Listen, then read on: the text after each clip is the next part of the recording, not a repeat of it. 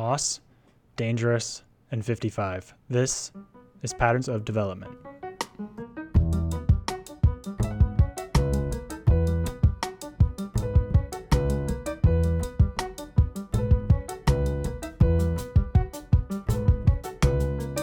Hey everyone, I'm Kyle Gulau, and on this show, Patterns of Development, we take less than 10 minutes each week to deconstruct what's going on in real estate architecture and urban planning.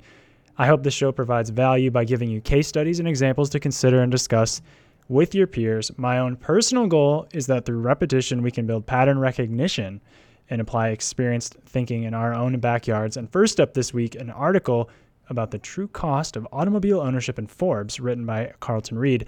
And I love this quote from the article. This, I think, is like the pattern of cars. Motorists underestimate the total private cost of car ownership, while policymakers and planners underestimate the social cost. Hmm, that is just so good. Let's talk about underestimating the private costs. We've got depreciation, parking, gas, insurance, car washes, customizations like floors, mats, roof racks, trailer hitches, repairs, and of course, the responsibility of being in control of a couple thousand pounds of plastic and steel. Let's talk social costs. We've got pollution, expectation for free parking, the lack of affordability, noise, infrastructure expectations, the danger, of course, getting hit by another vehicle. A favorite stat of the show America's 250 million cars are oversupplied with an estimated 2 billion parking spots. That's eight spots for every car that we have in our country. And unfortunately, there's a lot of politics here when it comes to automobiles, and it's really political suicide to even consider touching cars because you'll get burnt, to paraphrase author Stefan Gössling, who is quoted in the article by Carlton Reid. This is Stefan now. Yes, much of the built environment entrenches car use, but famously, many people drive pitifully short journeys when it would be just as easy and certainly cheaper and healthier to walk. Getting people out of their cars isn't something that most politicians want to broach. Now, we're not car haters on the show. I'm just not sure the true costs are really understood. And in inefficient marketplaces, how might we gain some efficiency? I believe that's the question. As we talk more about the cost of automobiles, an article now from the New York Times pedestrian deaths spike in the US as reckless driving surges. We've talked about it multiple times on the show. Pedestrian and traffic deaths are at an all time high, but we really haven't talked about why. To read directly from the article by Simon Romero, Empty roads allowed some to drive much faster than before. Some police chiefs eased enforcement, wary of face to face contact. For reasons that psychologists and transit safety experts are just beginning to explain, drivers also seem to be getting angrier. Dr. David Spiegel, director of Stanford's Medical School's Center on Stress and Health, said many drivers are grappling with what he calls salience saturation. All right, so we've got a quote within a quote here. I'm now quoting Dr. Spiegel, being quoted by Simon Romero we're so saturated with fears about the virus and what it's going to do to us that people feel that they get another pass or get a pass on other threats. Dr. Spiegel said another factor was social disengagement, which deprives people of social contact, a major source of pleasure, support, and comfort. Combine that loss with overloading our capacity to gauge risk, Dr. Spiegel said, and people are not paying attention to driving safely. If they do, they don't care about it that much, Dr. Spiegel said. There's that feeling that the rules are suspended and all bets are off. Nearly 32,000 people, this is Kyle again, nearly 32,000 people were killed in vehicle crashes in the first nine months of 2021. That's a 12% increase from the same period in 2020, according to the National Highway Traffic Safety Administration. It's a fact. We're driving less miles and it's costing more lives. It's more dangerous to drive to the airport than it is to get inside of what is effectively a metal tube flying at 30,000 feet above the ground going 500 miles an hour.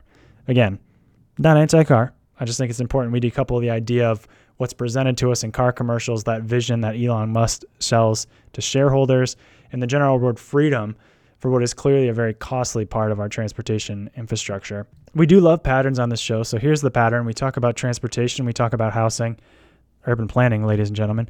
What are the options for our citizens to get safe, comfortable shelter, and how can we move around in physical space? So we talked about one, let's talk about the other. Let's talk about housing. Ontario's Housing Affordability Task Force and their 55 recommendations on how Ontario can hit their needed 1.5 million homes in 10 years. For the sake of this show, we can't cover all 55, but I agree with the summary provided by CBC's author, Mike Crawley. Recommendation number one that stands out increased density in neighborhoods zoned exclusively for single family homes. Density matters. Density helps solve affordable housing because affordable housing is a supply and demand issue. Number two, repeal municipal policies that focus on preserving a neighborhood's character. Some controversy there, but of course, we deregulate, we can get more housing. Number three, set uniform provincial standards for urban design, including building shadows and setbacks. This is form-based code. Let's let's get away from from more traditional types of code. Let's get into form-based code. And number four, legislate timelines for development approvals. And if the municipality misses the deadline, the project gets an automatic green light. Interestingly enough, there's another recommendation limit the time spent consulting the public on housing developments, also made the cut.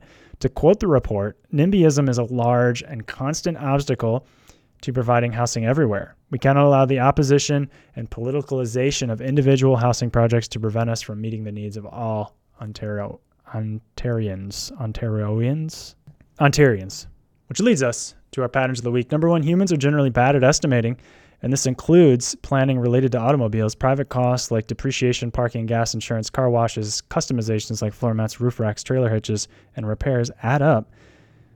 Likewise, social costs, pollution expectations for free parking, the lack of affordability, noise, infrastructure expectations, and the danger, unsafe at any speed, should give us more pause as we consider our relationship to the automobiles. Number two, streets, roads, stroads, whatever you want to call them, places where automobiles operate are dangerous.